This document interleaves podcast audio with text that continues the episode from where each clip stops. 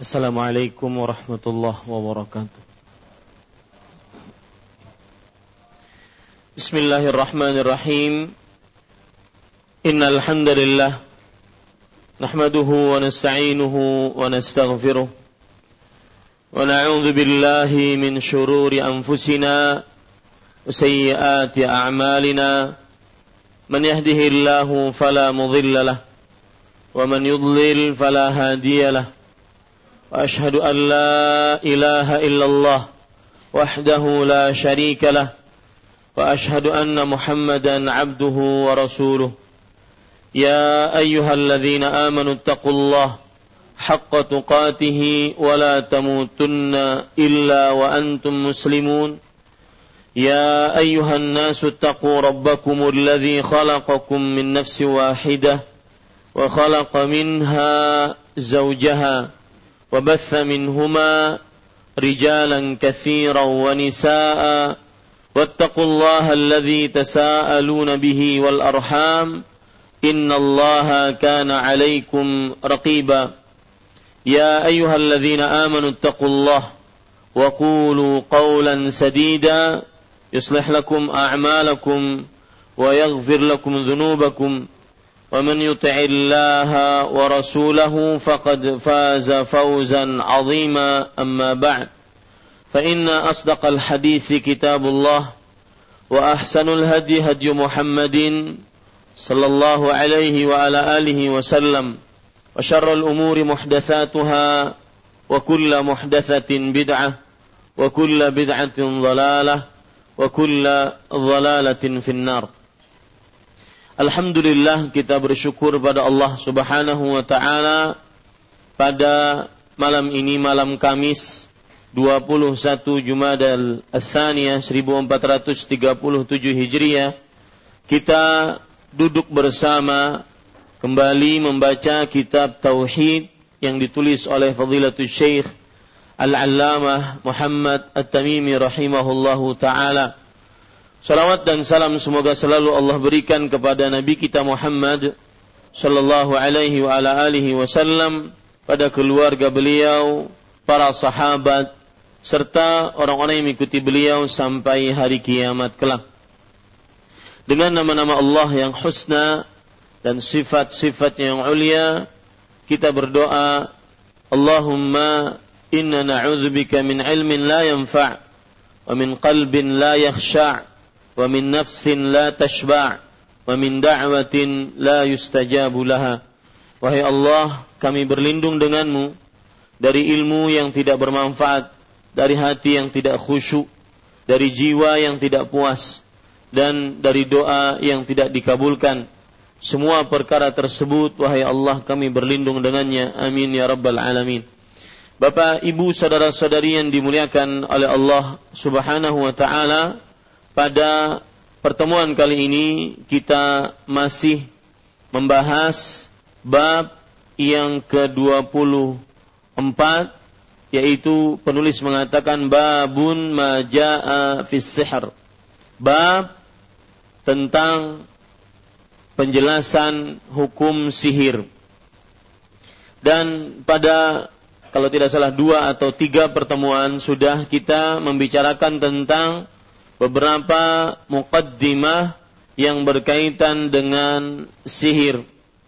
Dan Bapak Ibu saudara-saudari yang dimuliakan oleh Allah Subhanahu wa taala, pada kesempatan kali ini kita juga masih membicarakan pendahuluan tentang sihir dan insyaallah taala ini adalah pendahuluan yang paling terakhir tentang sihir.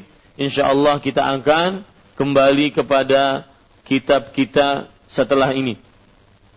Poin yang ingin kita bahas pada kesempatan kali ini adalah kenapa sihir dikategorikan sebagai bentuk kesyirikan dan kekufuran.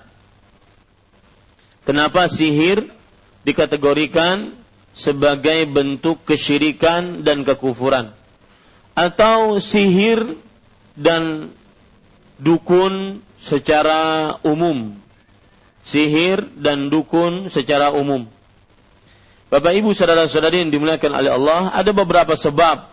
Sebab yang pertama yaitu Karena di dalam praktek sihir terdapat permintaan tolong kepada selain Allah Subhanahu wa taala. Sedangkan minta tolong adalah ibadah kepada Allah Subhanahu wa taala.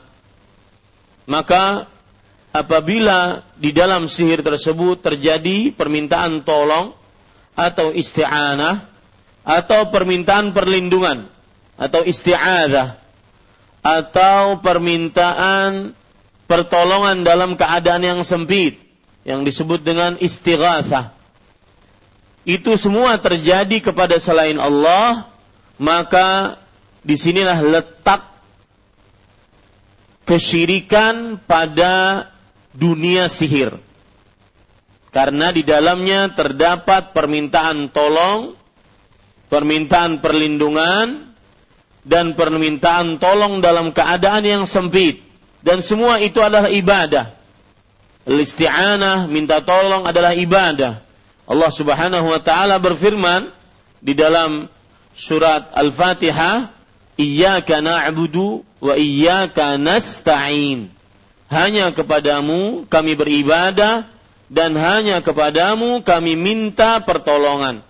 Ini menunjukkan bahwa isti'anah adalah ibadah dan tatkala ibadah maka Allah berfirman, "Wa ma khalaqtul jinna wal insa illa liya'budun." Tidaklah kuciptakan jin dan manusia kecuali untuk beribadah kepadaku. Ibadah hanya milik Allah Subhanahu wa taala. Allah Subhanahu wa taala berfirman, "Qul inna salati wa nusuki wa mahyaya wa mamati lillahi rabbil alamin." Katakan wahai Muhammad sallallahu alaihi wasallam, sesungguhnya salatku wa nusuki seluruh ibadahku di antaranya adalah menyembelih dan kehidupan serta kematianku adalah untuk Rob yang memelihara semesta alam. Ini menunjukkan kenapa sihir dimasukkan ke dalam pintu kesyirikan dan di dalam pintu kekufuran karena di dalam praktek sihir terdapat permintaan tolong kepada selain Allah. Terdapat permintaan perlindungan kepada selain Allah. Minta perlindungan ibadah. Ibadah yang tidak bisa di berikan kecuali kepada Allah.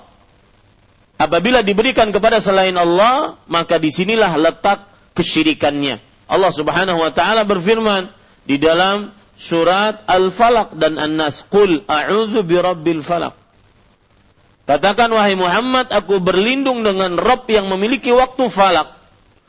Kemudian, "Qul a'udzu birabbin nas, malikin nas, ilahin nas." Katakan wahai Muhammad, aku berlindung dengan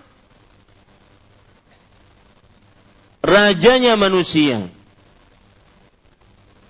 Qul a'udzu birabbin nas, malikin nas, raja dari manusia, ilahin nas, sembahan manusia. Ini menunjukkan bahwa isti'adzah minta perlindungan ibadah yang tidak dapat diberikan kecuali kepada Allah. Nah, di dalam sihir terdapat minta perlindungan kepada selain Allah.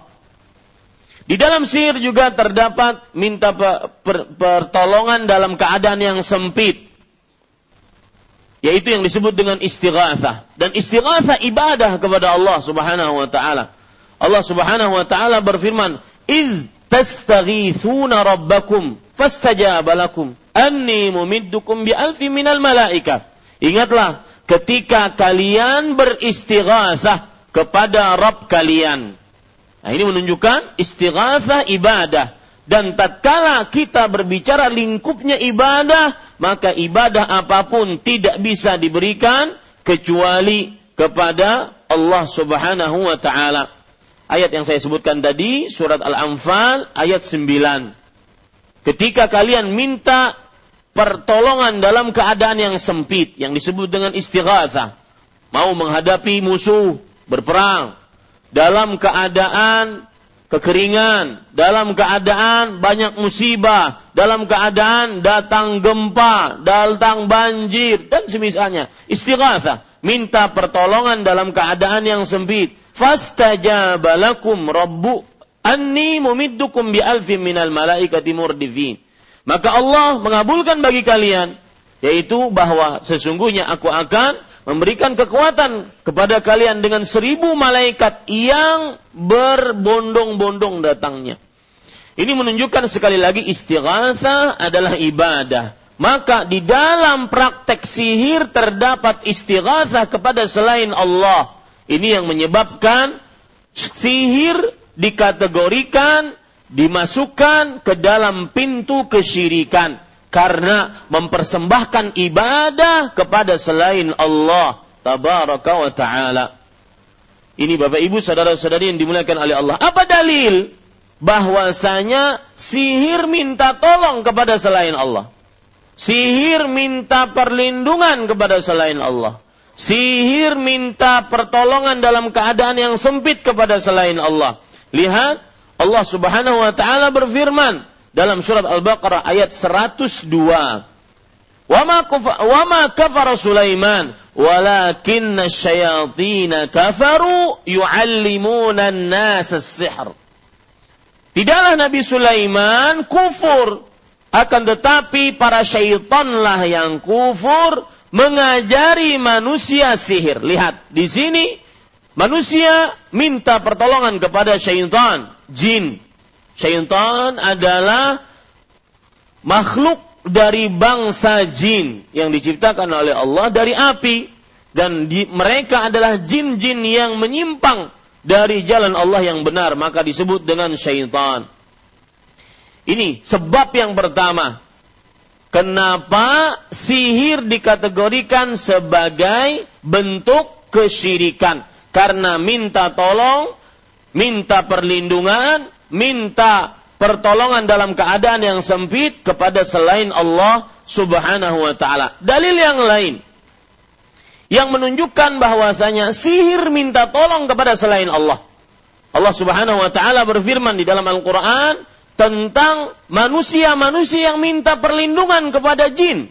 Dalam surat Al-Jin ayat 6, "Wa annahu kana rijalun minal insi ya'udzuna birijalin minal jinni fazaduhum rahaqa." Artinya, dan bahwasanya ada sekelompok dari manusia yang ya'udun minta perlindungan kepada sekelompok dari jin.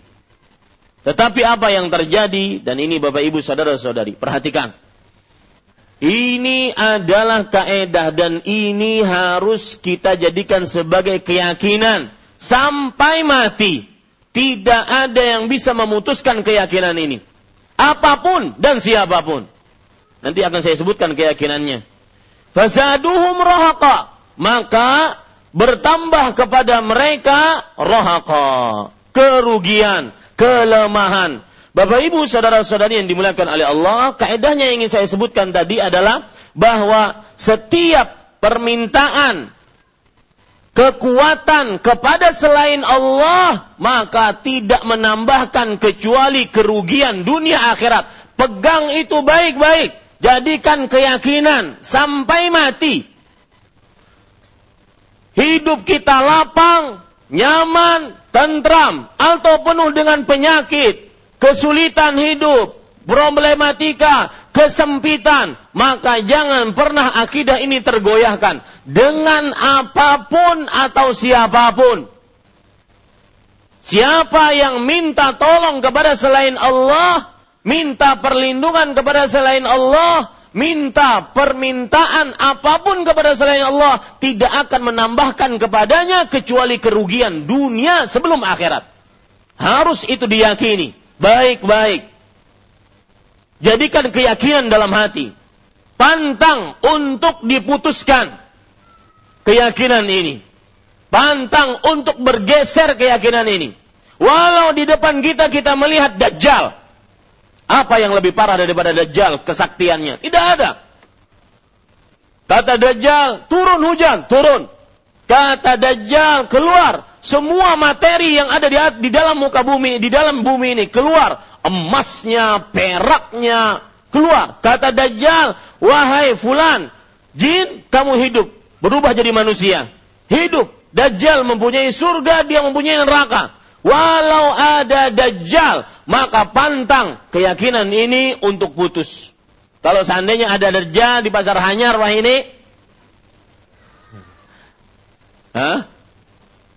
Tidak, kita tidak akan pernah bisa, tidak akan pernah minta kecuali kepada Allah. Fazaduhum rahaka. Ingat baik-baik itu.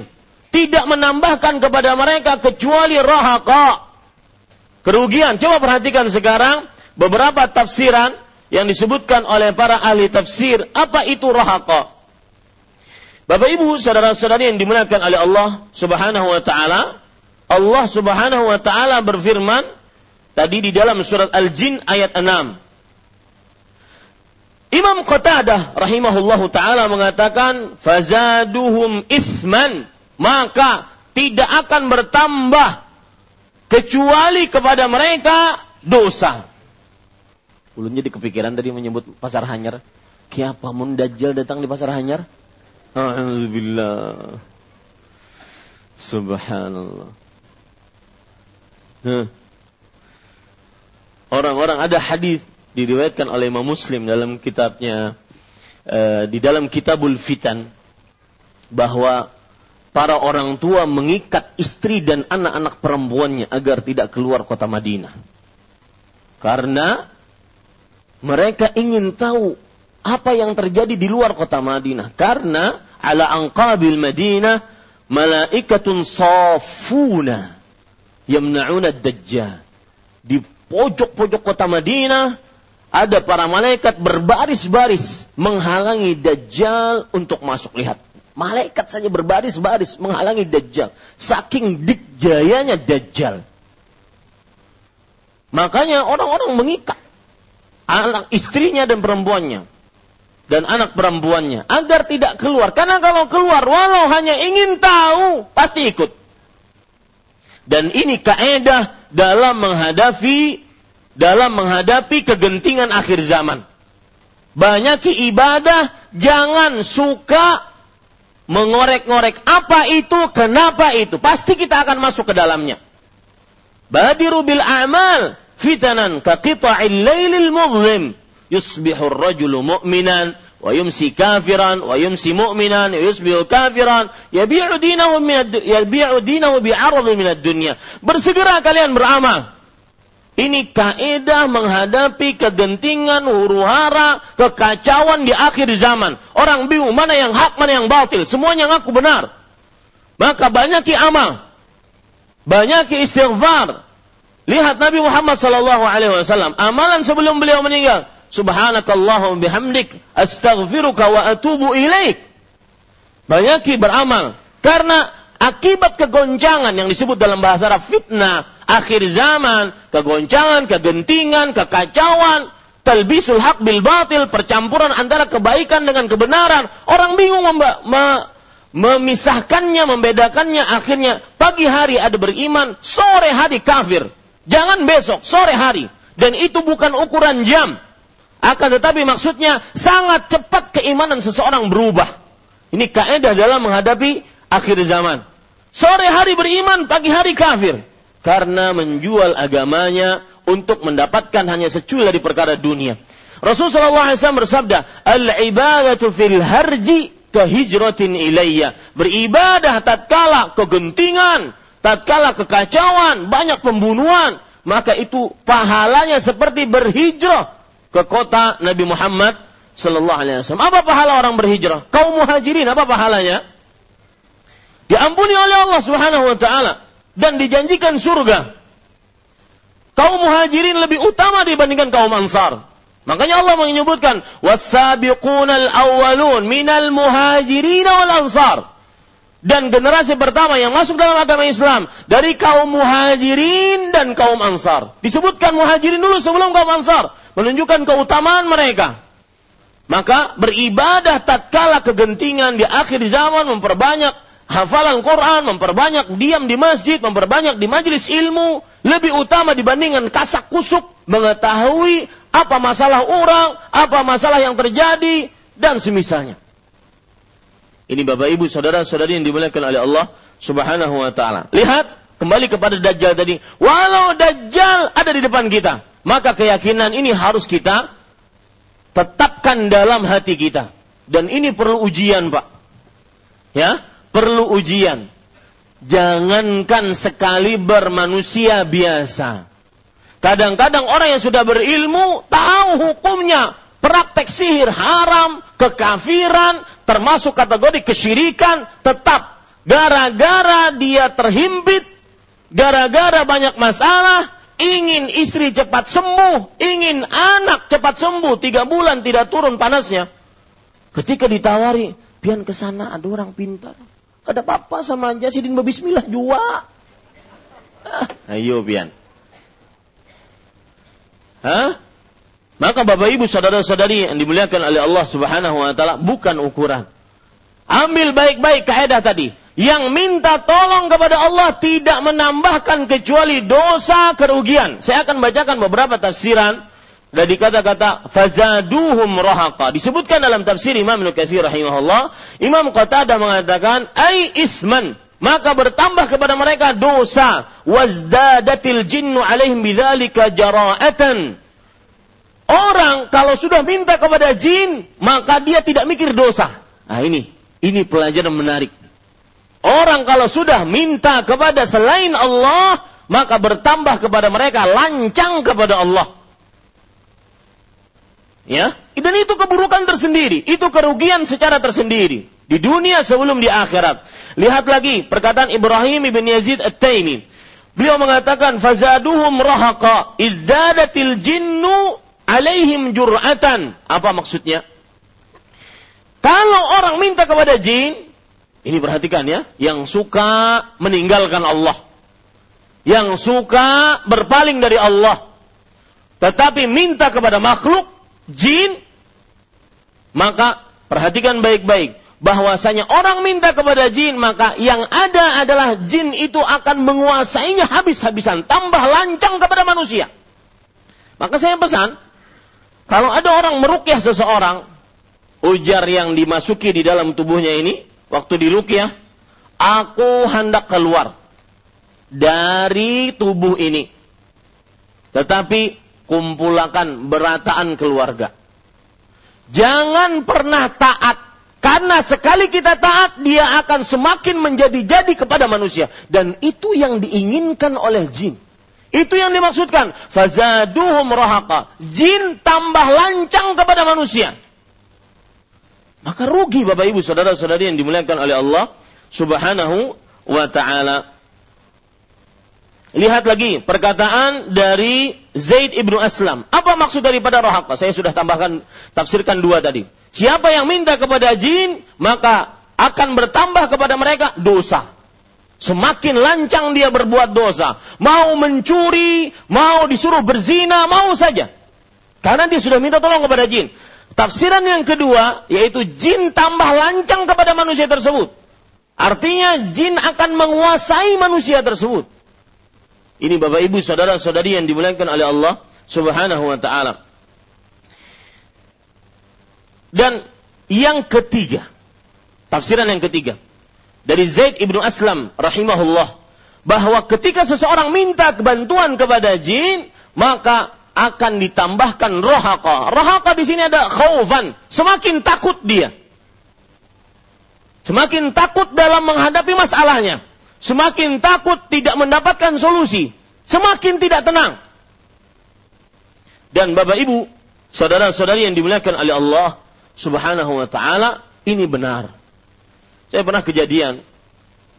Nyata, waktu itu saya kajian di Arab Saudi, di depan para tenaga kerja wanita. Kemudian waktu itu kajian tentang tauhid.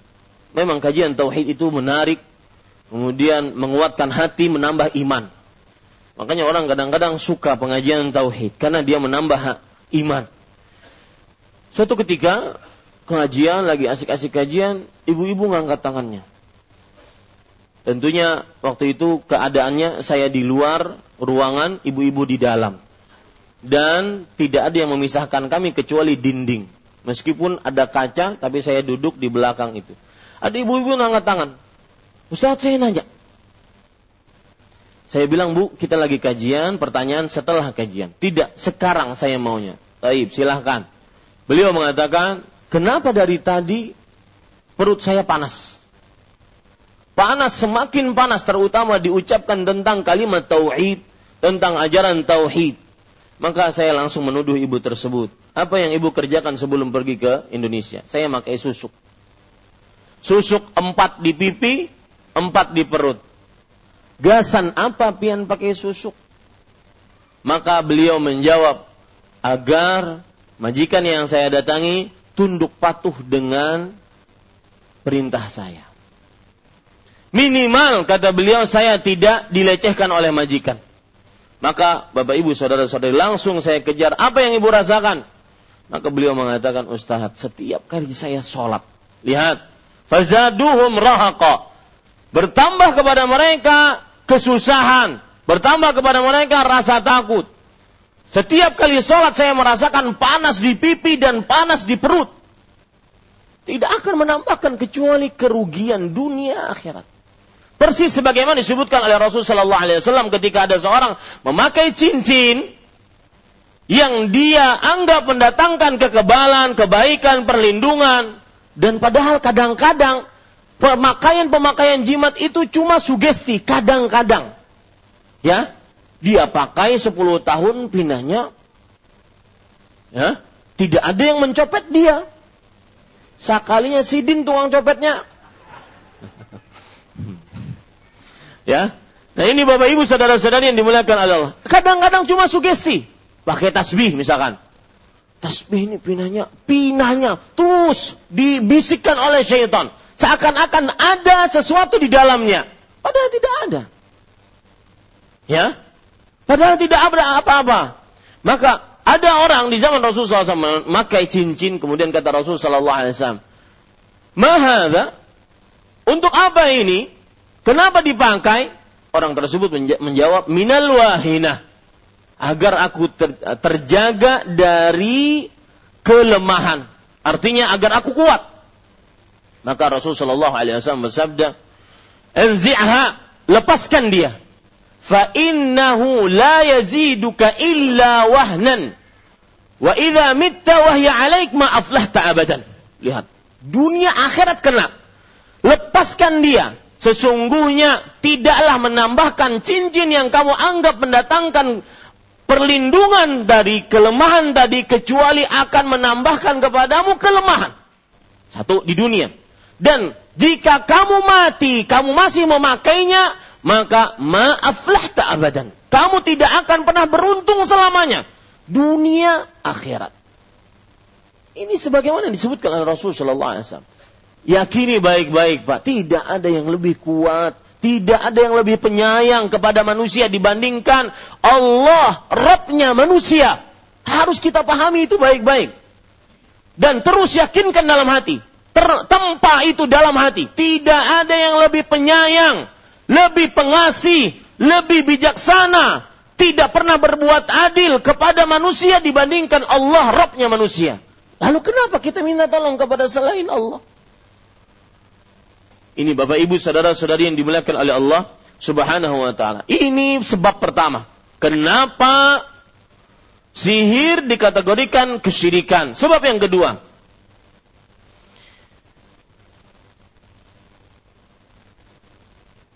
Yaitu kenapa sihir dikategorikan kesyirikan dan kekufuran? Karena di dalam praktek sihir, santet, guna-guna, pelet, dan yang semisalnya pasti terdapat penghinaan terhadap simbol-simbol syariat Islam atau hal-hal yang dimuliakan oleh Allah Subhanahu wa taala.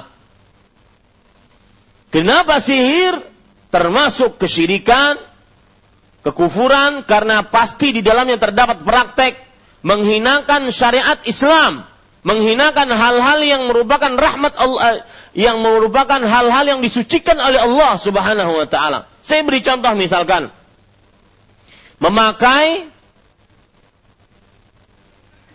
mushaf di kakinya untuk dijadikan sebagai pijakan tatkala buang air besar. mushaf dipakai di kakinya. Dijadikan sebagai pijakan ketika buang air besar. Ini menghinakan Al-Quran. Dan setiap orang yang menghinakan syiar-syiar Islam, hal-hal yang disucikan oleh Allah, maka berarti dia telah menantang Allah Subhanahu wa taala. Apa dalilnya? Allah Subhanahu wa taala berfirman, "Wa man wa man yu'azzim Allah fa innaha min taqwal qulub." Dan barang siapa yang mengagungkan syiar-syiar Allah, simbol-simbol keislaman yang dimuliakan oleh Allah, sesungguhnya itu adalah ketakwaan hati. Pemahaman balik dari ayat ini berarti yang menghinakannya dia tidak takwa hatinya. Itu disebutkan oleh Allah dalam surah Al-Hajj ayat 32. Silahkan, azan dulu. Nah. Nampak? Sudah Isa kan? Ya, tafadhal.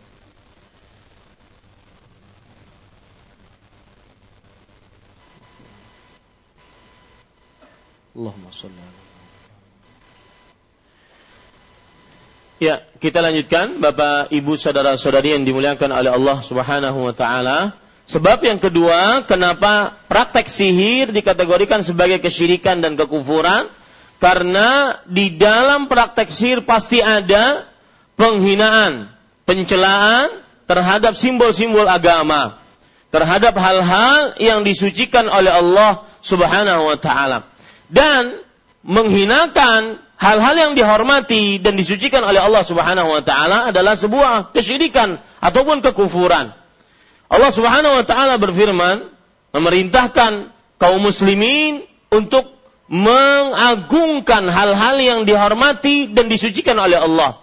Dalam surat Al-Hajj ayat 30 dan 32 tadi saya sebutkan. Sekarang saya sebutkan ayatnya yang 30. Zalika wa man yu'azzim hurumatillah fahuwa khairul lahu 'inda rabbih. Yang demikian itu barang siapa yang mengagungkan hal-hal yang disucikan oleh Allah, maka ia adalah lebih baik untuknya di sisi Allah Subhanahu wa taala.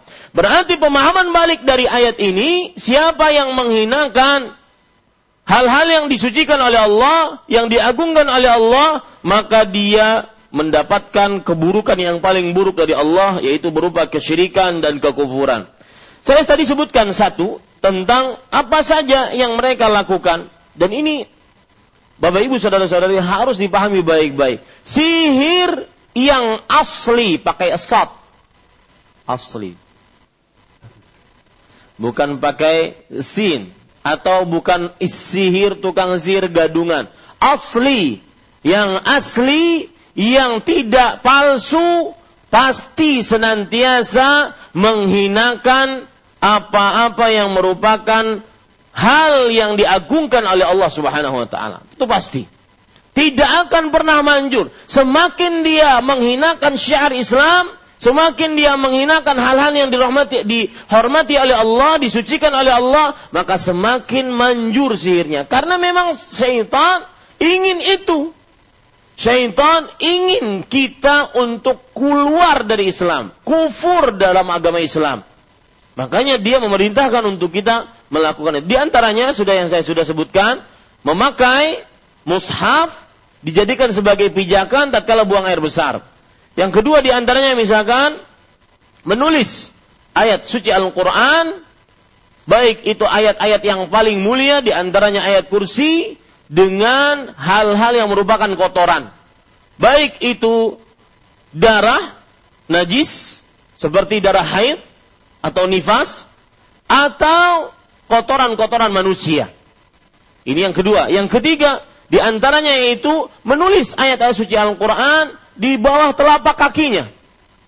Agar ayat-ayat tersebut dia injak. Kemudian yang keempat, di antaranya yaitu menulis surat-surat dalam Al-Quran terbalik. Dan ini nanti akan saya sebutkan. Kita akan melihat videonya nanti. Terbalik.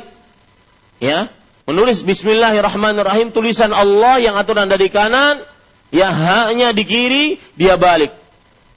Ya, ini semua untuk menghinakan ayat Al-Quran. Dan ayat Al-Quran kalamullah, ghairu makhluk. Salah satu sifat dari Allah Subhanahu wa taala yang bukan makhluk.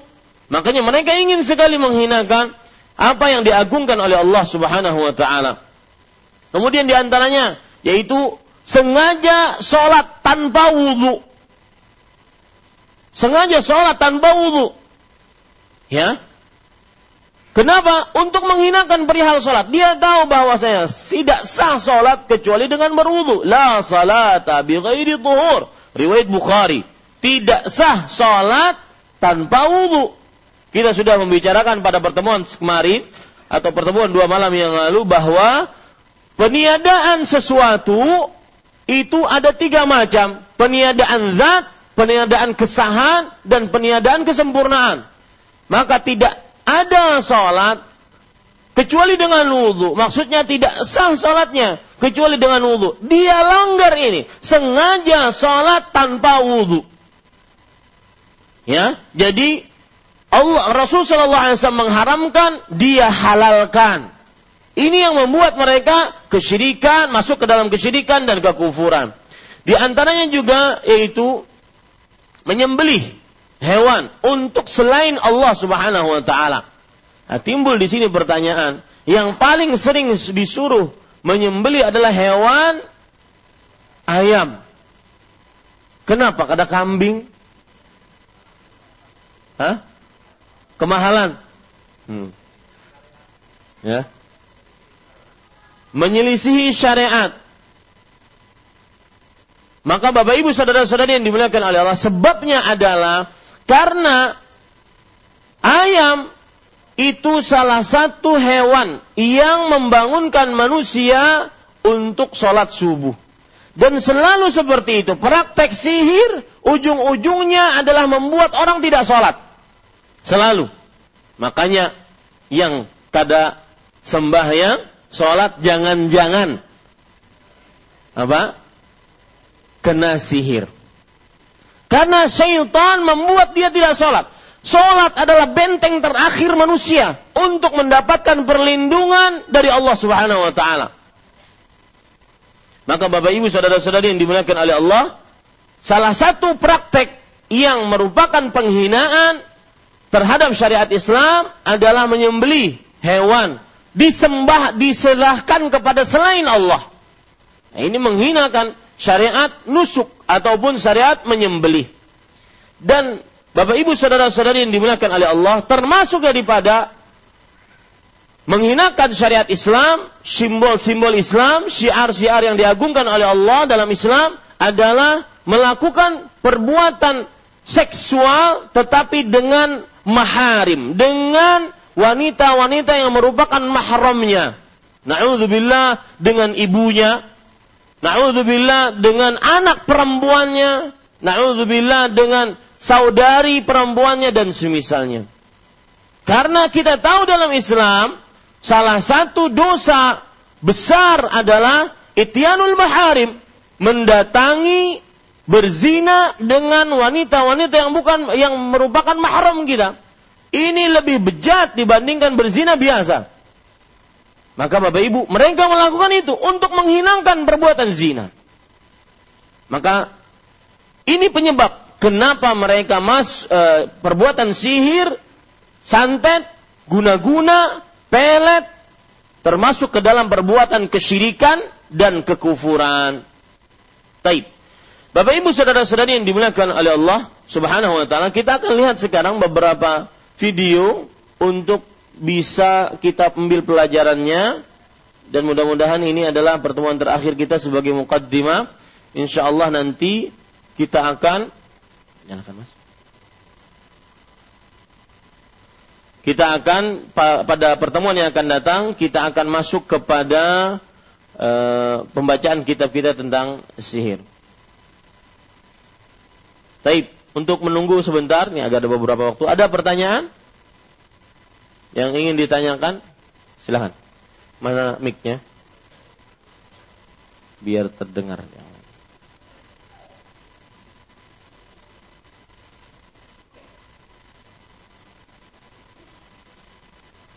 Nyalain mas.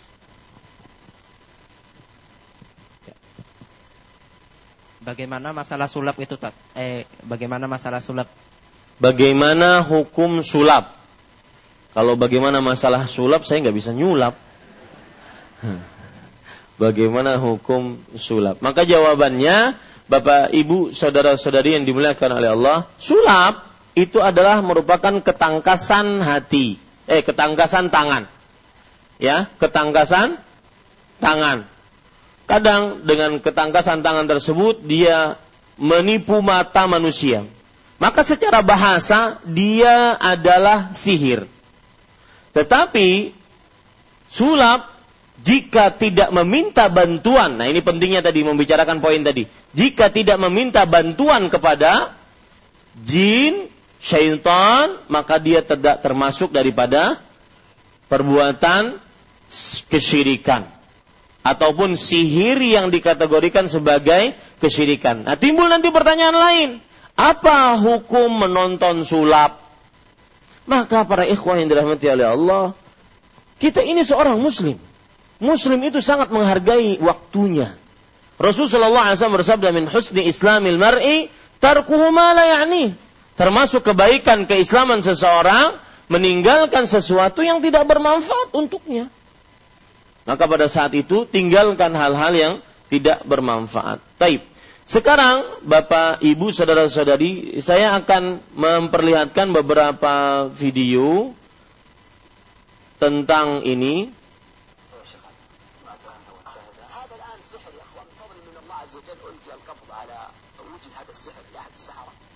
Lihat, ini adalah praktek sihir. Selalu Pak, mungkin bisa dimatikan, bisa. Atau gimana? Terserah, ya. Karena tidak terlalu jelas di beberapa. Selalu Pak, praktek sihir selalu ada prakteknya. Lihat, ini adalah, mohon maaf ibu-ibu, ini adalah pembalut perempuan. Ya, dan di dalam pembalut tersebut terdapat tulisan ayat kursi. Ya. Terdapat tulisan ayat kursi. Dan lihat selalu di dalam praktek sihir ada buhul-buhul. Ya, ada buhul-buhul. Ini yang disebut dengan buhul-buhul.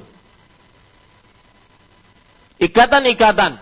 Allah Subhanahu wa taala berfirman, "Qul a'udzu birabbil falaq min syarri ma khalaq wa min syarri ghasiqin idza waqab wa min syarri naffatsati fil uqad." Dan aku berlindung dari keburukan wanita-wanita penyihir. An-nafatsat yang meniup pada ikatan-ikatan, uqad, buhul-buhul. Ya. Dan ini di yang saya ceritakan ini adalah uh, Syekh bernama Syekh Adil bin Tahir Al-Muqbil. Beliau adalah ketua divisi pem, uh, pemberantasan dukun dan sihir. Jadi di dalam kerajaan Arab Saudi itu ada namanya polisi amar ma'ruf nahi mungkar. Di sana ada divisi-divisi, divisi pemberantasan sihir dan perdukunan. Beliau bercerita bahwa ini praktek untuk satu keluarga, tujuh keluarga semuanya kena. Dan lihat Bapak Ibu saudara-saudari semuanya ada buhul dan sihir yang paling manjur melalui rambut. Itu yang terjadi kepada siapa? Nabi kita Muhammad sallallahu alaihi wa alihi wasallam. Maka sihir yang paling manjur adalah melalui melalui rambut. Sebagaimana dalam hadis riwayat Bukhari dari Aisyah radhiyallahu anha fi mustin wa musyadah yaitu pada satu helai dan dua helai rambut pada sisi Rasulullah sallallahu alaihi wa alihi wasallam. Dan saya berpesan juga bahwa sihir akan manjur dia selalu dengan buhul-buhul yang ada. Dan kebalikannya berarti untuk menghancurkan praktek sihir yang paling manjur adalah menemukan buhul ini. Caranya bagaimana? Kalau Nabi Muhammad sallallahu alaihi wasallam diberikan wahyu oleh Allah Subhanahu wa taala melalui dua malaikat yang beliau bermimpi akan dua malaikat tersebut dan ru'yal anbiya'i haqqun wa wahyun dan uh, mimpinya para nabi adalah benar dan wahyu. Maka kita bagaimana? Kita melakukan juga sebagaimana dilakukan oleh Rasulullah SAW. Beliau berdoa kepada Allah. Maka jangan pernah lupa berdoa. Jangan-jangan buhulnya dia dapat. Jangan-jangan buhulnya dihancurkan oleh alam melalui izin uh, melalui perintah Allah Subhanahu wa taala, melalui angin, melalui api, melalui ah, macam-macam. Ya, jangan-jangan buhulnya tersebut tanpa kita uh, kita apa namanya? kita sadari akhirnya kita dapat dan semisalnya.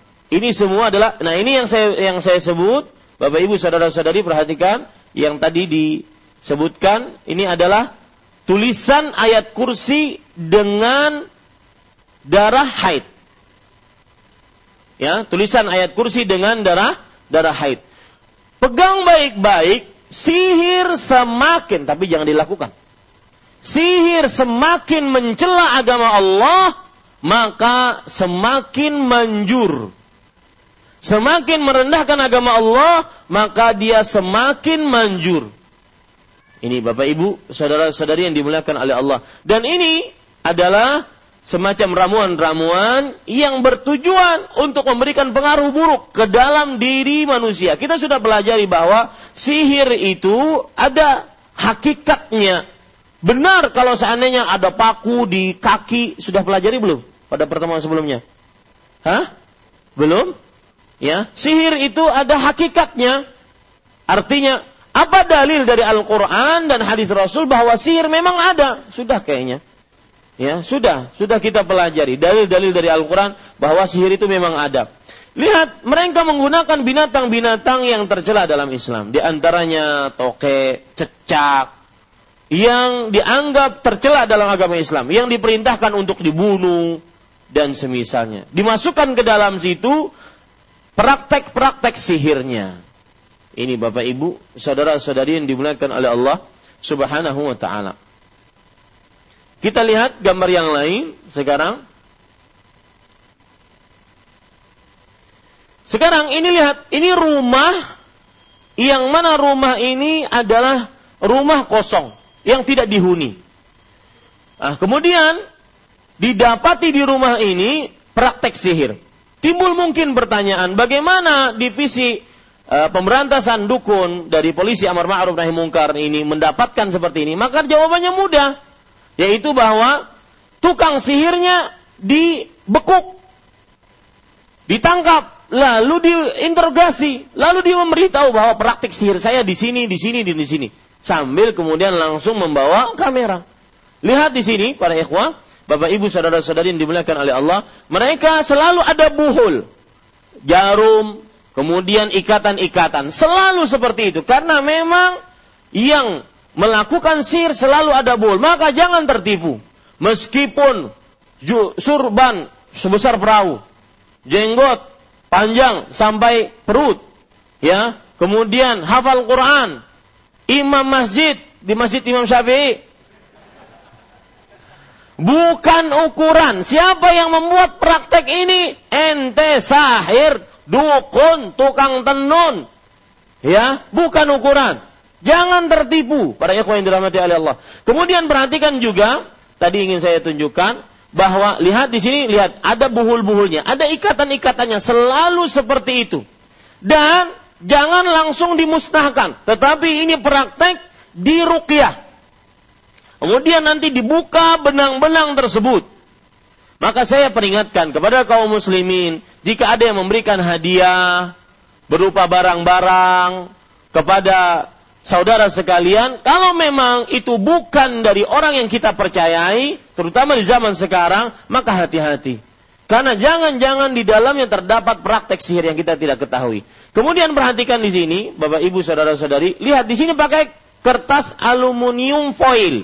Tujuannya adalah sebagaimana sudah saya sebutkan bahwa praktek sihir semakin dia e, tidak hancur maka pada saat itu sem, apa terus saja dia manjur berpengaruh dan aluminium foil adalah kertas yang sulit untuk hancur tidak seperti kertas biasa ya makanya mereka memakai ini ini Bapak Ibu saudara-saudari yang dimuliakan oleh Allah Subhanahu wa taala sekarang kita lanjutkan kepada gambar yang lain. Ini lihat, ini adalah praktek mencari buhul.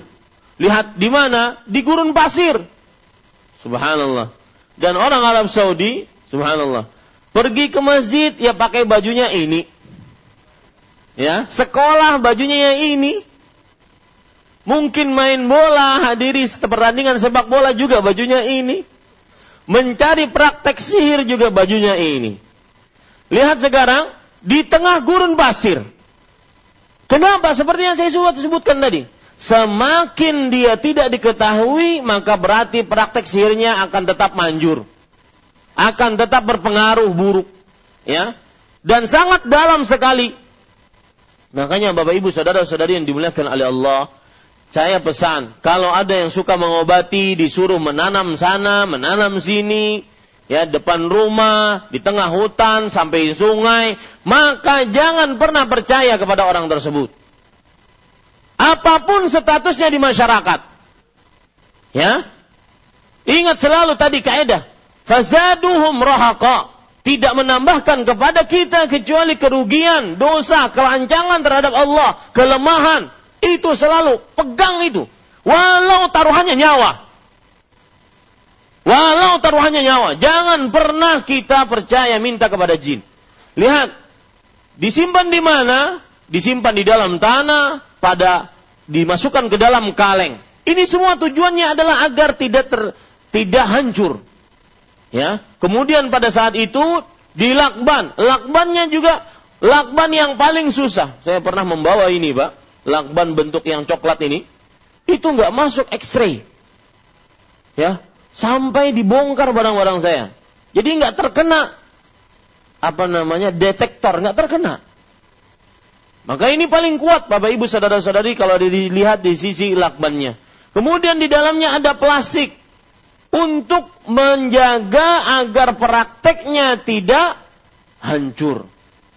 Dan sebagaimana yang sudah saya jelaskan, lihat plastiknya pun berlapis-lapis.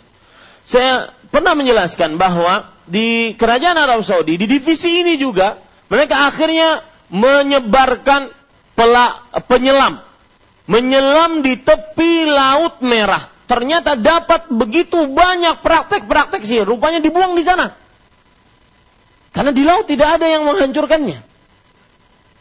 Ya. Nah, ini apa? Ikan tongkol binanya. Lihat, Bapak Ibu saudara-saudari yang dimuliakan oleh Allah, pasti selalu ada buhulnya. Pasti selalu ada buhulnya. Ya. Karena memang itu yang disebutkan oleh Allah Subhanahu wa taala di dalam Al-Qur'an. Dan apabila ada praktek seperti ini, maka hati kita jangan pernah takut. Tidak ada boleh takut kecuali kepada Allah Subhanahu wa taala. Karena Allah telah berfirman tentang buruknya praktek sihir ini. Allah berfirman, "Wala yuflihus sahirun." Artinya, Para tukang sihir tidak akan pernah beruntung. Di dalam ayat yang lain, wala yuflihus sahiru haitsu ata. Orang-orang yang melakukan kesihiran tidak akan pernah beruntung apa pun yang mereka kerjakan. Ini disebutkan dalam beberapa ayat di antaranya surat Toha ayat 69, kemudian juga surat Yunus ayat 77. Jangan pernah takut. Ya. Lihat di dalamnya ini prakteknya. Sekecil itu Ya, selalu ada buhulnya. Ya, selalu ada buhulnya. Kita berlindung kepada Allah Subhanahu wa taala dari orang-orang yang buruk akhlaknya dan buruk akidahnya mencelakakan kaum muslimin. Lihat, ini harus dibuka ya, benang-benang ini, ini lihat benang. Benang-benangnya jika ada buhulnya, ikatannya harus dibuka. Dan pengalaman pribadi Bapak, Ibu, saudara-saudari ketika masih di Arab Saudi, ada waktu itu seorang majikan Arab Saudi datang ke kantor. Ya akhi, tolong saya. Lihat ini praktek keluargamu. Maka diperlihatkan kepada saya rambut-rambut terikat. Dalam hati saya, subhanallah, ini bagaimana membukanya? Karena dia harus dibuka, tidak boleh dihancurkan.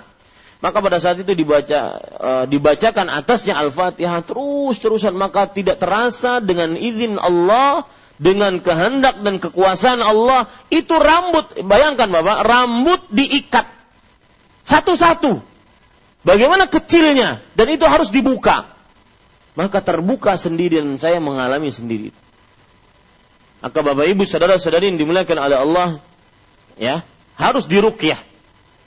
Diruqyah baru setelah itu dimusnahkan. Dan jangan pernah takut karena sebagaimana yang dikatakan oleh Allah kepada Nabi Musa, "Ya Musa, la takhaf, innaka antal a'la."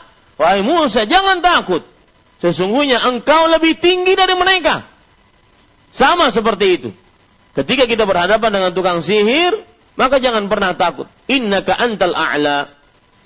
Taib, Bapak Ibu saudara-saudari, kita lihat yang lain lagi. Sekarang kita lihat beberapa praktek dari praktek-praktek atau beberapa jimat. Ini tujuannya saya perlihatkan adalah agar kaum muslimin mengetahui bahwa yang memberikan seperti ini, lihat ini ini raja namanya. Ya. Ini raja. Ya. Tulisan-tulisannya raja dan setiap angka-angkanya ada saja senantiasa maknanya yang disebut dengan angka-angka primbon. Ya, ini ada. Maka yang diberikan seperti ini ham, uh, hancurkan, musnahkan. Ustadz, lihat lagi, ya, ini bentuk-bentuknya. Perhatikan, nanti akan di zoom oleh beliau. Ya, itu angka-angka.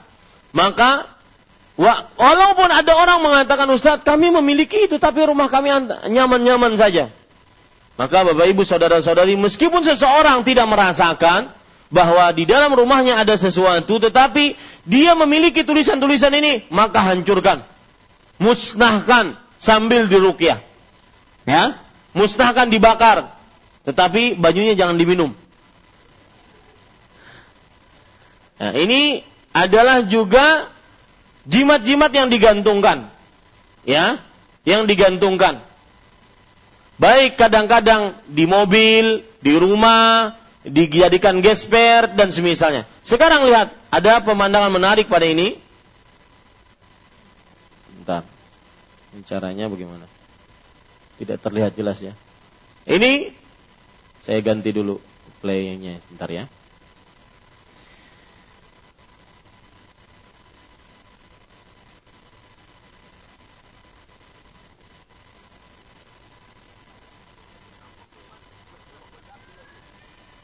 Sekarang lihat. Ini tadi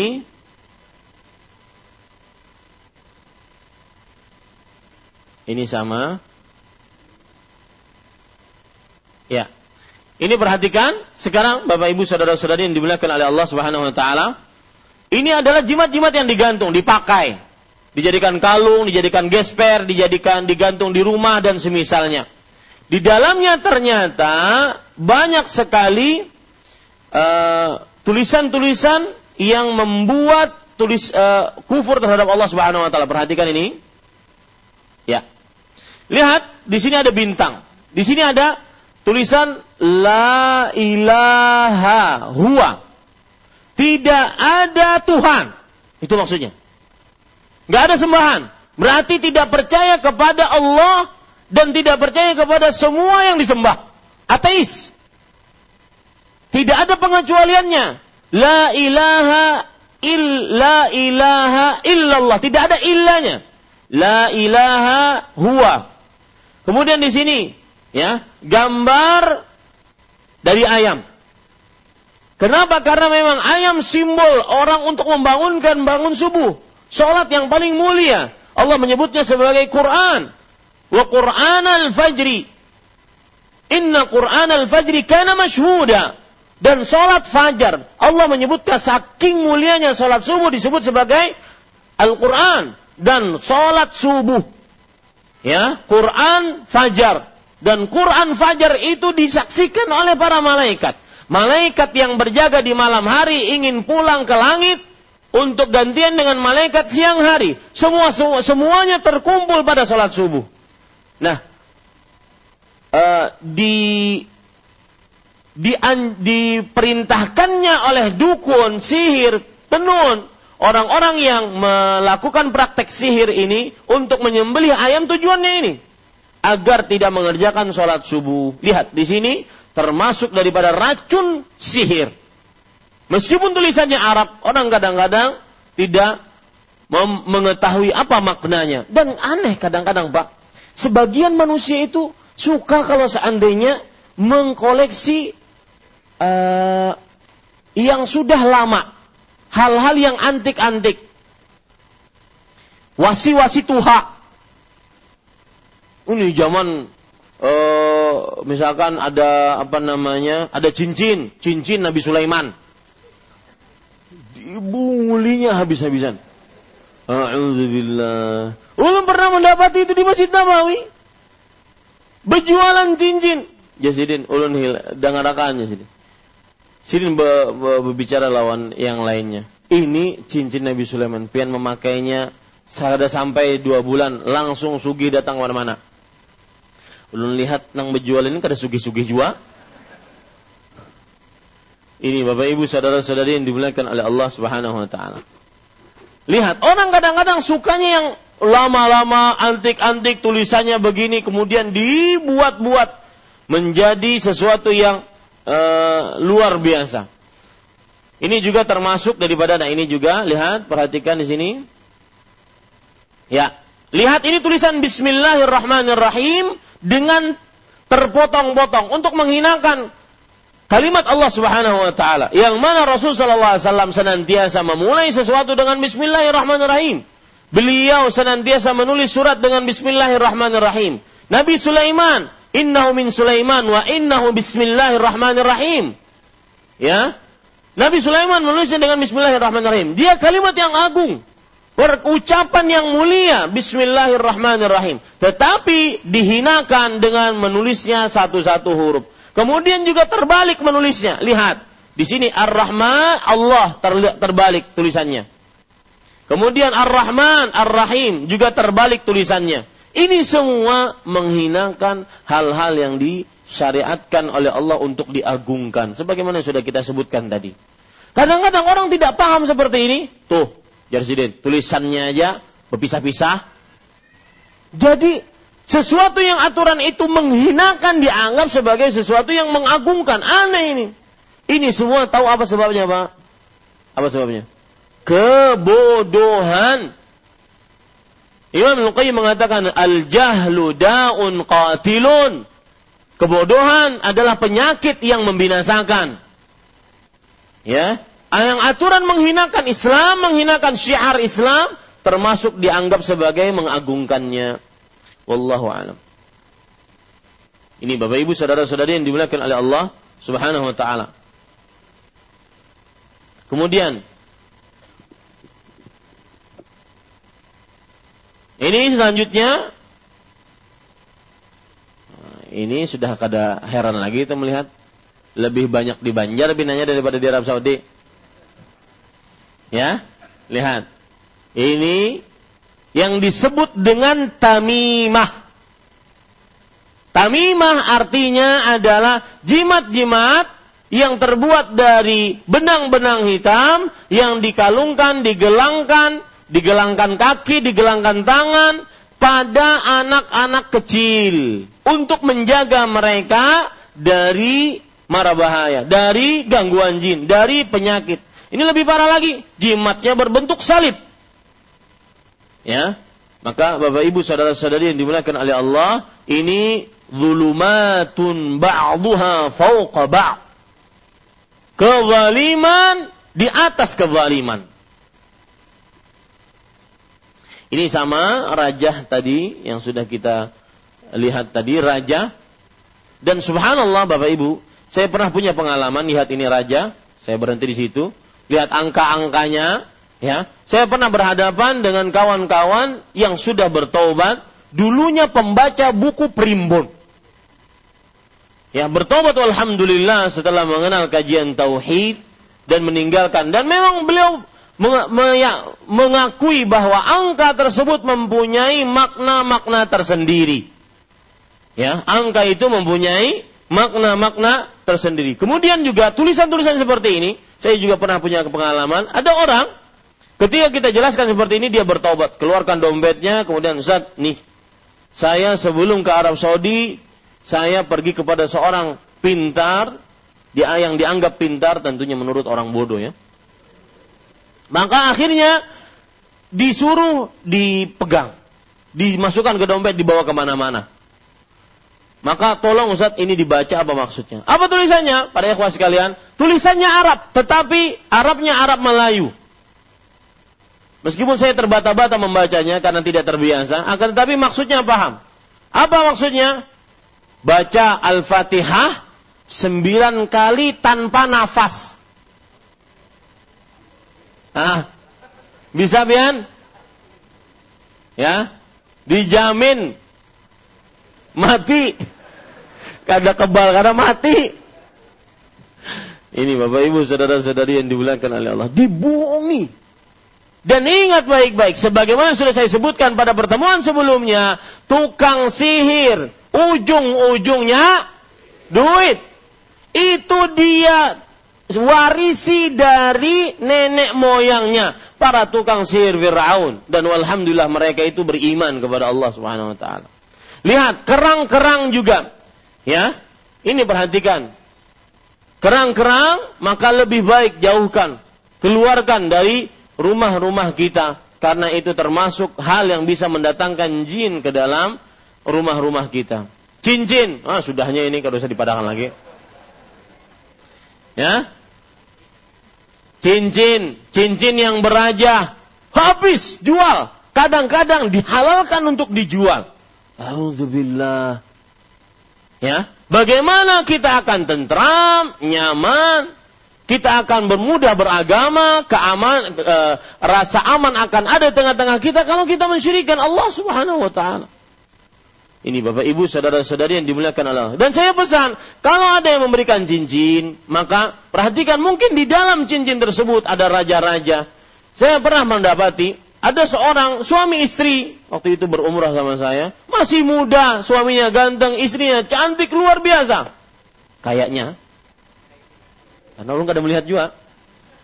Ya, habis itu mereka berdua sampai pulang ke Indonesia malah bertengkar. Bertengkarnya aneh Ustaz kata beliau. Dan ini kejadian nyata bahwa sebentar ini nanti kita akan perhatikan. Dan kejadiannya aneh bahwasanya setiap kali masuk kamar kami pasti bertengkar.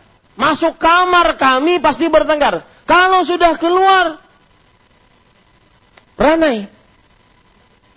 Tidak ada pertengkaran. Maka saya katakan itu pertanda Anda di dalam kamar ada praktek sihir. Cari, ternyata benar. Di dalam kasurnya ada. Subhanallah. Kasurnya hadiah dari orang. Lihat, Bapak Ibu, saudara-saudari yang dimuliakan oleh Allah. Ini perhatikan baik-baik, maka kita tidak bersuudzon kepada orang lain, akan tetapi jika memang hadiah tersebut kita tidak mengenalnya, maka lebih baik kita jauhkan saja. Lihat, sekarang ini lihat, ini kadang-kadang yang terjual di tengah masyarakat. Apa ini? Al-Fatihah. Tulisannya bagus, mungkin dijadikan bisa dijadikan sebagai pajangan, ya. Al-Fatihah. Alhamdulillahirrahmanirrahim, alhamdulillahirrahmanirrahim, sampai waladhalin, amin. Bagus tulisannya, tidak ada penyimpangan. Meskipun sebenarnya dalam Islam hal seperti ini tidak perlu. Ya, e, rumah dihiasi dengan kaligrafi ayat kursi, kaligrafi Al-Fatihah nggak perlu. Seribu kaligrafi tetapi baca Al-Quran, hafalan Al-Qurannya cuma tiga kul nggak manfaat. Kul huwallahu ahad, kul a'udzu birabbil falaq, kul a'udzu nas. Tambah surat paling, surat paling favorit inna ataina. Nggak manfaat. Ya, ini hanya hal-hal yang tidak mendatangkan manfaat. Lihat, meskipun tulisannya bagus, ternyata di belakangnya racun sihir. Ya. Perhatikan sekarang di belakangnya raja-raja. Ini Pak yang disebut dengan raja. Ada tulisan pagar-pagar, ada jembatan, jembatan pasar lama mungkin ini. Ya. Kemudian bintang, kemudian huruf H, Qaf, ya. Di sini disebutkan khair, disebutkan zaki, ini baik, ini suci, dan semisalnya. Ini semua raja. Dan penulisan Bismillahirrahmanirrahim jangan pernah tertipu karena ya Bismillah ini sudah dicampur dengan raja-raja ini. Jangan pernah tertipu. Ini Bapak Ibu saudara-saudari yang dimuliakan oleh Allah Subhanahu wa taala. Seperti yang saya sering jadikan sebagai uh, penjelasan bahwa kadang-kadang minta si, minta air kepada orang saleh menurut fatwa-fatwa para ulama diperbolehkan. Nah, ini sebelum ini saya akan jelaskan sih dulu. Lihat, perhatikan, kadang-kadang minta air kepada orang saleh diperbolehkan. Ya. Tetapi bacaannya ma'ruf. Tidak ada yang sulit. Bacaannya Al-Fatihah saja. Maka ketika kita minta air, orang ini mengatakan, hadangi, aku hendak masuk kamar dahulu. Kada usah, pian sini aja baca. Bapak pian masuk kamar. Sini aja. Sama aja. Makanya saya katakan boleh minta kepada orang yang dianggap saleh karena mungkin uh, doanya dikabulkan oleh Allah, dia penuh kesolehan, jauh dari maksiat, boleh dalam agama Islam. Dan itu yang pernah dilakukan oleh para sahabat Nabi kepada Nabi Muhammad SAW. Akan tetapi, bagaimanapun ketika kita pergi seperti itu, ada semacam rasa pengharapan, ketergantungan, keterkaitan dengan makhluk. Maka Bapak Ibu saudara-saudari, jangan lupa kita pun berhak untuk berdoa sebelum kita minta doa. Lihat di sini sekarang, terutama bagi-bagi ibu, daster. Ya, daster yang sudah dirajah. Dan di dalam tulisan daster tersebut ada perkara yang menarik yang nanti akan di zoom oleh beliau. Lihat perhatikan. Lihat, di sini tulisannya apa? Huwa, hu, hawi, hu. Ya, az uh, gar, gar, rari. Ini semua adalah nama-nama jin. Ya, nama-nama apa? Jin. Maka Bapak Ibu saudara-saudari yang dimuliakan oleh Allah, jauhi baik-baik. Jangan sampai pernah memakai yang seperti ini. Tidak menambahkan kecuali keburukan. Lihat di sini. Wala, ma'a, wala, hiya, al-yawm, hiya. Tidak ada sama sekali makna dari Al-Quran. di dalam e, perkataan Arab ada namanya al-jumlah al-mufidah yaitu kata yang sempurna atau kalimat yang sempurna. Kalimat itu adalah kumpulan kata-kata. Jika dikumpulkan, dia menjadi kalimat yang sempurna. Semua zikir yang ada dalam Al-Quran dan hadis Rasul, semuanya adalah min jumlatin mufidah dari kalimat yang sempurna. Bisa kita lihat. Contoh misalkan, Subhanallah. Alhamdulillah. Maha suci Allah. Segala puji hanya milik Allah. Allahu Akbar. Ya. Bukan huruf-huruf ataupun kata-kata yang uh, sendirian yang tidak ada makna. Misalkan, hu. Gak ada maknanya. Ya. Nggak ada maknanya. Ha, nggak ada maknanya. Hi, nggak ada maknanya.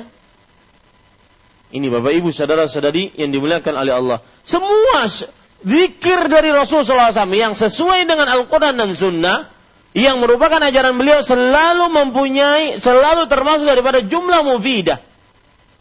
Nggak ada makna azan, lihat azan. Nggak ada. Allahu Akbar, Allahu Akbar. Asyhadu an la ilah. Jumlah mufidah.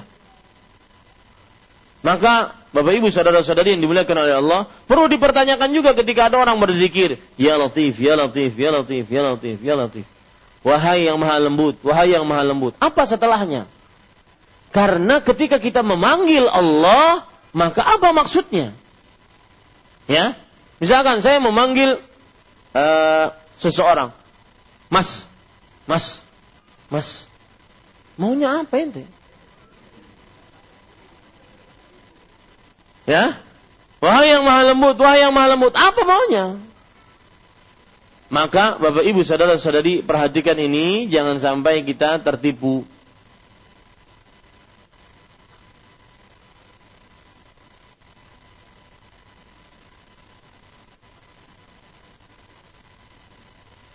Lihat, ini sebuah apa namanya? Rompi.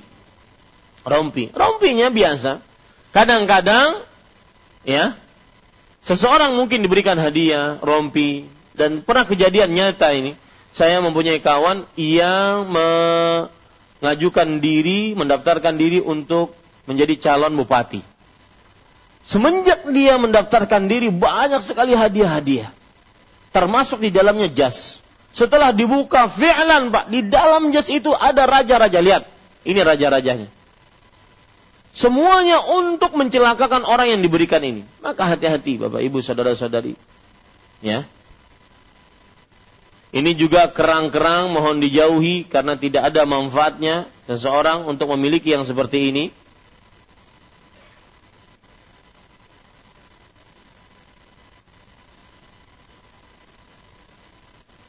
Lihat lagi ada mushaf Al-Quran. Di sini terdapat pelajaran menarik. Mereka memakai Al-Quran. Tetapi kita tahu bahwa Al-Baqarah adalah ayat yang paling manjur untuk me nahan sihir, jin di dalam rumah. Mereka membaca juga Al-Quran. Dan dua ayat terakhir adalah dua ayat yang paling mereka tidak sanggup untuk melawannya. Nabi Muhammad sallallahu alaihi wasallam bersabda dalam hadis riwayat Bukhari, "Man qara'a bil ayataini min akhir suratil Baqarah kafatah." Barang siapa yang membaca di setiap malam dua ayat terakhir dari surah Al-Baqarah, maka dua ayat tersebut akan mencukupkannya. Para ulama tafsir hadis seperti Al-Hafidh Ibnu Hajar, kemudian Imam Nawawi mempunyai makna apa maksud daripada men, dua ayat tersebut menjaganya, mencukupkannya. Salah satu tafsirannya adalah lihat, ayat dua ayat terakhir dari surah Al-Baqarah tidak ada. Mereka tidak cantumkan. Tidak sanggup dan ini kejadian nyata Bapak Ibu. Sering mengalaminya. Bagi siapa yang sering merukyahnya, dia akan sering mengalaminya. Setiap kali melewati dua ayat tersebut, maka orang yang dirukyah pasti tidak akan pernah tahan. Dan saya pesan, siapa saja yang merukyah, ketika dia sudah mulai ketawa-ketawa, cekikikan, mengganggu keikhlasan, kemudian dia mengatakan bahwasanya, uh, mengatakan bahwasanya e, bacaannya salah, tajwidnya salah, dibenarkan. Itu semua adalah menunjukkan agar dia sak, e, menunjukkan dia sakit dan dia tidak sanggup untuk dibacakan agar kita goyah membacanya. Maka terus saja baca. Ya, terus saja baca. Ini Bapak Ibu saudara-saudari, maka dua ayat tersebut mencukupkannya dari sihir, jin, keburukan, maling dan semisalnya. Baca dua ayat tersebut setiap malamnya. Sekarang kita perhatikan video terakhir. Apa? Video terakhir sebelum kita uh, tutup kajian ini dan masuk kepada pertanyaan. Perhatikan sekarang.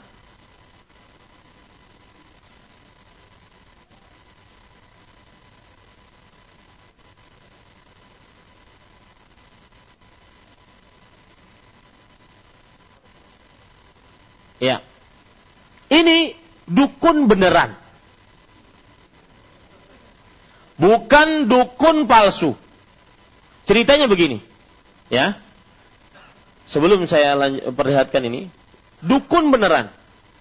Jadi ada pelajaran menarik. Syekh Adil bin Tahir Al-Muqbil yang cerita ini, yang ada di video ini.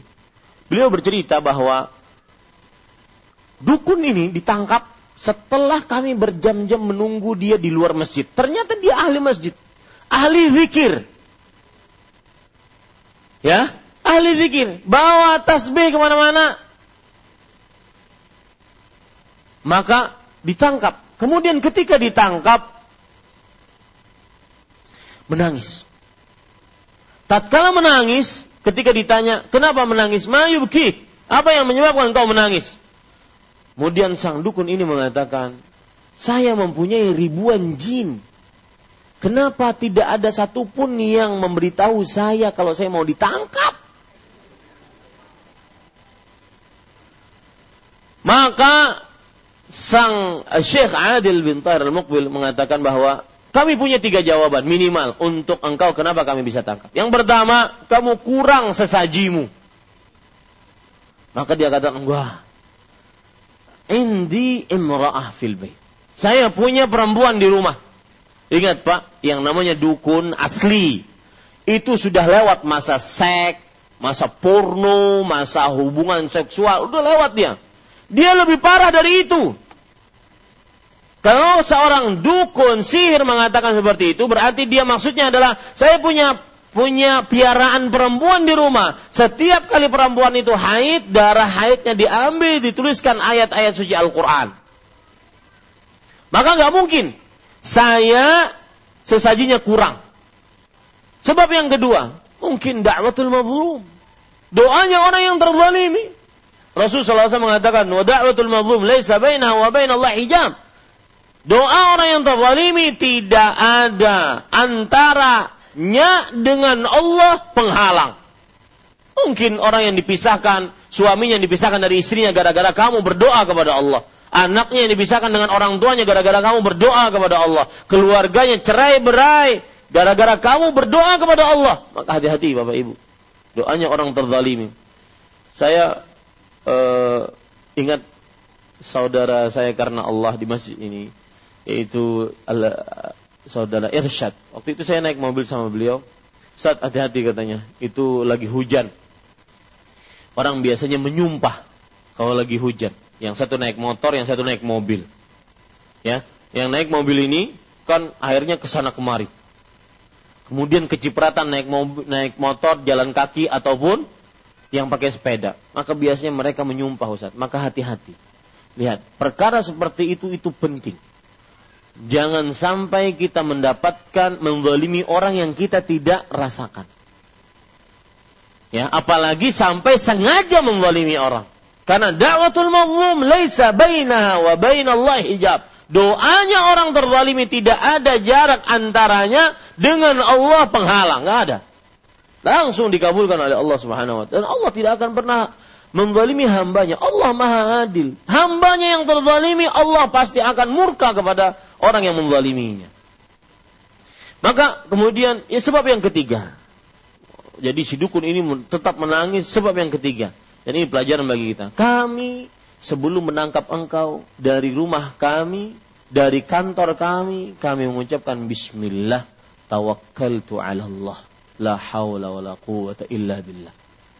Dan Rasul sallallahu alaihi wasallam mengatakan man qala hina kharaja min baitihi bismillah tawakkaltu 'ala Allah la haula wala quwata illa billah maka faqad hudiya wa kufiya wa wuqiya dia akan diberi petunjuk dicukupkan dan dijaga oleh Allah Subhanahu wa taala. Ini penyebabnya. Nah, Bapak Ibu Saudara-saudara, jadi ini dukun beneran asli. Ya, bukan palsu. Sebagaimana yang terjadi di tengah masyarakat, palsu. Di antara kepalsuannya contohnya di zaman sekarang sangat mudah.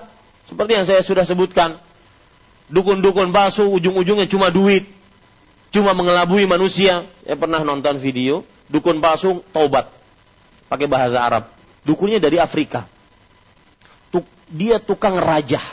Rajah di tubuh. Suatu ketika di Afrika terkenal dengan tim sepak bola maka datanglah ke tim tersebut kepada dukun ini yang terkenal dengan rajahnya. Dirajah. Di mana mau dirajah? Di badan dan di kaki. Dirajah semuanya. Maka kata tim sepak bola ini setengah bayaran kamu. Nanti kalau kami menang kami akan datang lagi setengahnya. Ternyata kalah.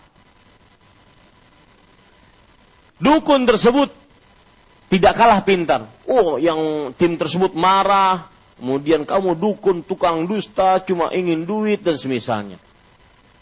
Dan manusia memang sadarnya tatkala dia dikelabui. Dia tidak percaya dengan janji-janji Allah Subhanahu wa taala. Maka jangan sampai kita seperti itu.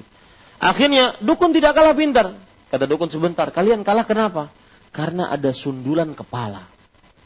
Dukun bilang, bukan salah saya, kalian tidak minta dirajah kepalanya. Ya, subhanallah. Itu dukun palsu. Ya, dan dia mengaku di video itu, saya tidak bisa apa-apa. Ngaku. Ini dukun palsu. Di zaman sekarang banyak, apalagi di zaman sekarang, komunikasi mudah. Ya, misalkan ada dukun di daerah Pehuluan sana. Ya, maka makelarnya ada di Banjar. Di komplek Masjid Imam Syafi'i. Datang makelarnya melihat orang-orang yang banyak masalah didatangi. Apa masalah pian? Kini kini. telepon kawannya yang ada di Puhuluan. Maka makelarnya ini mengatakan ulun beisi kawan di Puhuluan, orang pintar. Menurut orang Ulun ada bisi kawan, coba pian datangi. Ketika jalan ke sana, sudah. WhatsApp akan datang ini di WA. Akan datang si fulan, umurnya sekian, namanya ini, masalahnya ini. Zaman sekarang mudah. Ya, itu dukun palsu. Dukun gadungan. Ini enggak dukun asli, pakai shot. Asli. Coba lihat sekarang. Apa yang dia lakukan, Bapak Ibu saudara-saudari? Ini melakukan praktek-praktek perdukunan. Dan diperintahkan oleh Syekh Adil bin Tahir al-Muqbil untuk menjadikan pelajaran. Yang pertama yaitu memakai kemenyan, tentunya ini kemenyan bukan uh, ciri daripada dukun, akan tetapi diperbolehkan dalam Islam. Yang lihat sekarang mereka dia memakai kemenyan tersebut untuk menyembah jin. Lihat, dia memukuli dirinya. Ya, memukuli dirinya. Dan Allah berfirman, "Man yuhinillah fama lahu min mukrim." Barang siapa yang Allah hinakan tidak akan ada yang memuliakannya. Ya. Orang yang menyembah selain Allah pasti hina. Menghinakan dirinya. Begitulah cara dia menghinakan dirinya kepada selain Allah Subhanahu wa taala. Ini lonceng. Maka jangan pernah punya ada lonceng di di rumah. Karena tidak akan pernah dimasuki oleh malaikat. Kemudian yang ingin saya tunjukkan bagaimana di samping-samping ini adalah kamar khusus mereka untuk beribadah kepada jin. Dan itu juga pukulan e, memukul dengan e, ekor dari kuda agar terasa sakit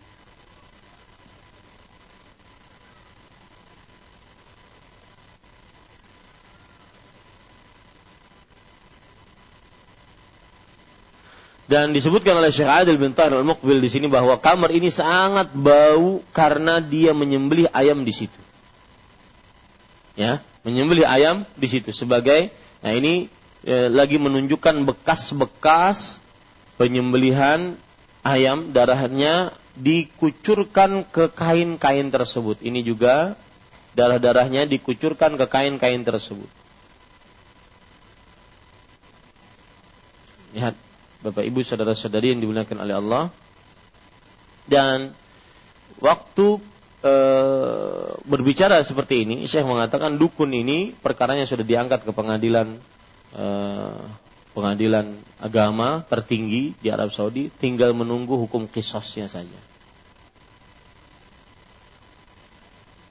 Kemudian di sini terlihat contoh praktek dia sujud kepada jin sujud ibadah yang paling agung di dalam sholat, maka tidak diperbolehkan untuk ditunjukkan kepada selain Allah, kepada selain Allah. Maka tujukan harus selalu kepada Allah. Maka itu yang diinginkan oleh syaitan dan jin mengganggu manusia. Kira-kira itu yang bisa saya sampaikan. Wallahu alam. Sallallahu Nabi Muhammad. Walhamdulillahi Rabbil Alamin. Insyaallah pada pertemuan yang akan datang kita akan bahas kembali ke kitab kita Nah, jika ada pertanyaan, matikan saja. Mohon yang tahu dimatikan. Cabut ya. Ya, silakan. Assalamualaikum warahmatullahi wabarakatuh. Waalaikumsalam warahmatullahi wabarakatuh. Uh, gimana tanggapan Bian masalah piring anti basi? Hmm? Piring anti basi. Piring anti basi. Basi. Iya. Assalamualaikum warahmatullahi wabarakatuh. Piring anti basi. Di mana adanya? Di Banjar. Ya, saya tidak tahu. Maka saya tidak bisa menghukumi sesuatu yang saya tidak tahu. E, mungkin nanti kalau sudah tahu pada pertemuan yang akan datang saya akan beritahukan. Nanti kalau sudah ada kabar yang begitu valid saya akan jawab insya Allah taala. Karena para ulama mengatakan al-hukmu ala syai' far'un an tasawwurihi. Menghukumi sesuatu itu adalah merupakan cabang dia menggambarkan sesuatu tersebut. Jadi harus dia tahu benar apa itu baru dia bisa menghukuminya. Wallahu a'lam. Nah, silakan. Ya, Ibu, silakan Bu. Barakallahu fiik Ustaz. Wafik, Ada titipan pertanyaan. Apa hukumnya suami istri yang sudah berpisah, talak tiga, namun masih berkumpul di satu rumah karena ingin menjaga perasaan anak-anak? Kemudian mungkin karena lama berkumpul si istri mempunyai perasaan lagi terhadap suaminya dan dia pergi ke dukun untuk meminta tolong agar suami uh, mantan suaminya kembali menyayanginya. Terima kasih. Iya, dua-duanya tercela dalam Islam. Yang pertama, hidup serumah dalam keadaan talak tiga. Maka istri tersebut merupakan bukan mahramnya lagi. Maka ditakutkan dia melakukan perbuatan zina. Dan perbuatan ini masuk ke dalam firman Allah wala taqrabuz zina innahu kana sabila. Janganlah kalian mendekati perbuatan zina sesungguhnya dia adalah perbuatan keji dan jalan yang buruk. Maka jika wanita yang sudah ditalak tiga dia tidak diperbolehkan untuk ber sama dengan laki-laki yang merupakan bekas suaminya kecuali kalau wanita tersebut menikah lagi kemudian setelah menikah lagi mungkin cerai lagi baru dia bisa untuk kembali lagi. Adapun apa yang disebutkan tadi maka itu perbuatan tercela ditakutkan mendekatkan diri kepada perbuatan zina. Dan sudah terbukti. Dalam pertanyaan tadi disebutkan bahwa akhirnya timbul perasaan kembali. Tetapi karena sudah talak tiga, hukum dalam Islam disebutkan kalau sudah talak tiga, maka harus menikah dengan nikah yang sah karena perasaan cinta dan merasakan bagaimana hubungan dengan pernikahan yang kedua tersebut. Dengan suami dari pernikahan yang kedua tersebut. Hatta yadzuqu usailataha wa tadzuqu usailatah. Sampai si suami yang kedua tersebut merasakan lezatnya, manisnya dengan si istri ini dan sampai si istri juga merasakan manisnya. Adapun kalau seandainya pernikahannya dibuat bulat, maka ini termasuk daripada mendatangkan laknat Allah dan itu termasuk dari dosa besar. Itu pertanyaan pertama dan itu jawabannya. Adapun yang kedua, apa hukumnya pergi ke dukun agar sang suami mau dengan sang istri itu lagi? Maka jawabannya ini lebih terlaknat daripada yang pertama. Ini lebih tercela perbuatannya daripada yang pertama. Karena perbuatan yang kedua mengandung kesyirikan dan tidak ada dosa yang paling besar dibandingkan dosa kesyirikan. Wallahu a'lam. Nah, silakan.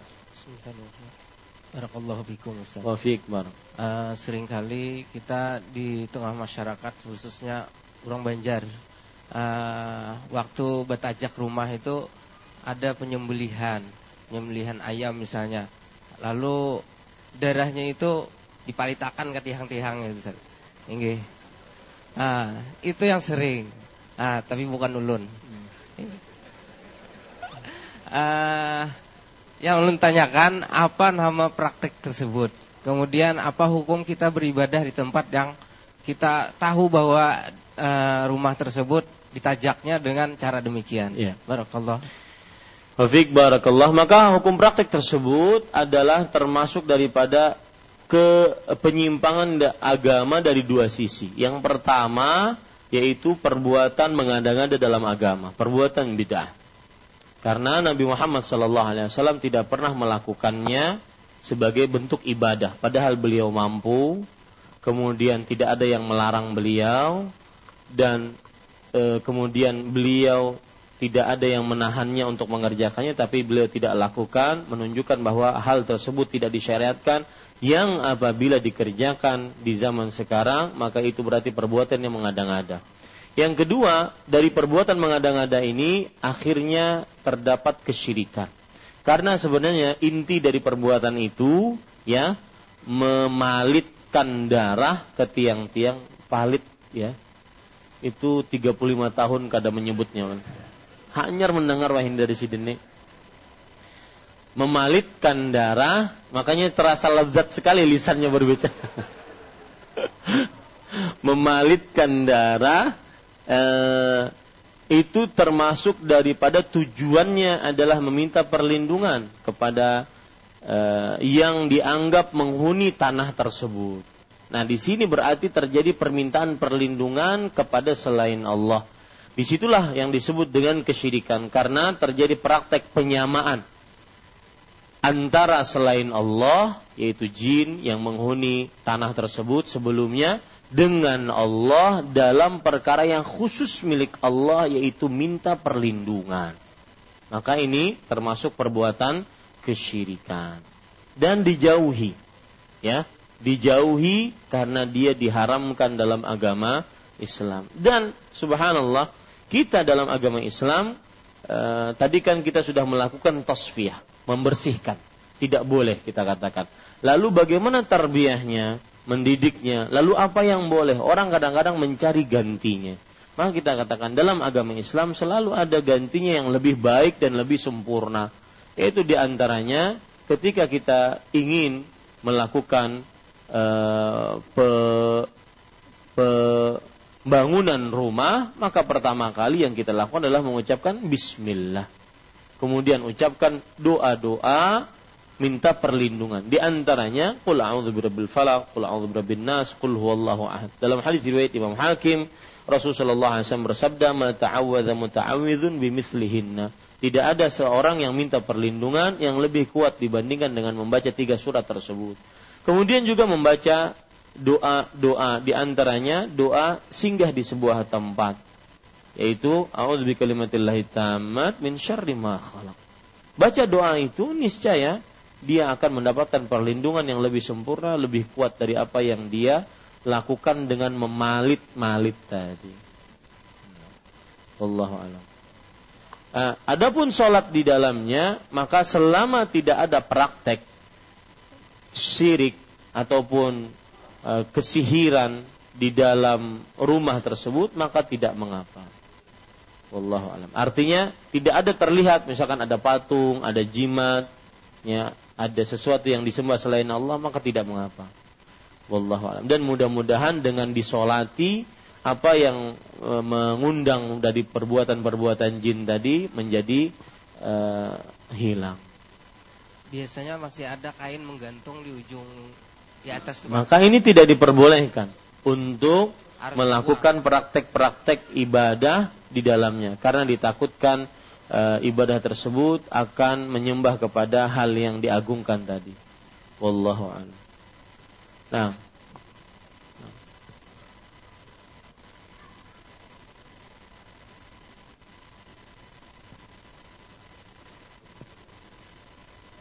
Nah. Barakallahu fikum Ustaz. Wafik barak.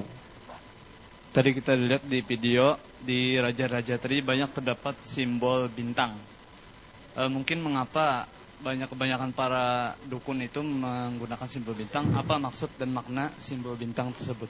Iya, disebutkan dalam hadis Rasul, "Man iqtabasa uh, syai'an minan nujum faqad iqtabasa syai'an minas sihir." Barang siapa yang belajar ilmu bintang, maka dia sesungguhnya dia telah belajar ilmu dari sihir. Jadi bintang itu simbol untuk mengetahui sesuatu. Ya, simbol untuk praktek kesihiran. Ya, demikian. Wallahu a'lam. Di sini ada pertanyaan tentang doa yang terzalimi waktu berkendara tiba-tiba jatuh karena licin melewati polisi tidur. Apakah ini suatu kezaliman bagi yang memasang polisi tidur tersebut? Ini pertanyaan jamaah masjid Imam Syafi'i. Dan bagaimana hukumnya jika orang yang jatuh tersebut menyumpah? Maka Bapak Ibu saudara-saudari, entah saya yang salah ini yang meletakkan polisi tidur atau yang salahnya yang mengendarai kendaraan. Ya. Maka masalah polisi tidur bahwa di sana ada maslahat, ada mafsadah. Islam itu ad-din mabniun 'alal masalih agama itu dibangun di atas maslahat. Kalau seandainya meletakkan itu di tengah jalan untuk sebuah maslahat kebaikan agar tidak terjadi kecelakaan, banyak orang yang ngebut, maka ini diperbolehkan. Tetapi ketika uh, polisi tidur tersebut setiap meter, nah ini masalah mafsadah kerusakan maka tidak diperbolehkan.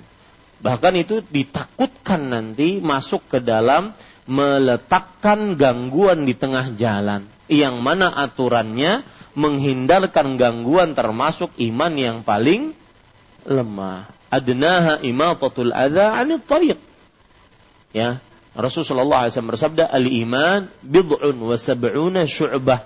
A'laha qawlu la ilaha illallah wa adnaha imatatul adha anit tariq. Iman itu sekitar 70 lebih bagiannya. Yang paling tinggi adalah ucapan la ilaha illallah, tauhid. Dan yang paling rendah adalah menghilangkan gangguan dari tengah jalan. Ditakutkan kalau seandainya terlalu banyak merepotkan orang yang e, melakukan perjalanan dengan mobilnya, sepedanya, motor atau yang semisalnya, maka ditakutkan ini malah meletakkan gangguan di tengah jalan. Tapi dilihat maslahat dan mafsadahnya. Maka e, saya katakan tidak bisa menjawab ini apakah dia terzalimi atau tidak. Tergantung kelihatannya bagaimana. Ya, wallahu alam. Cukup kiranya karena mas sudah masuk malam sekali. Nanti insya Allah pertanyaan yang akan datang pada pertemuan-pertemuan yang akan datang. Subhanakallah bihamdik. Syahadu an la ilaha illa anta astaghfiruka wa atubu ilaik. Wassalamualaikum warahmatullahi wabarakatuh.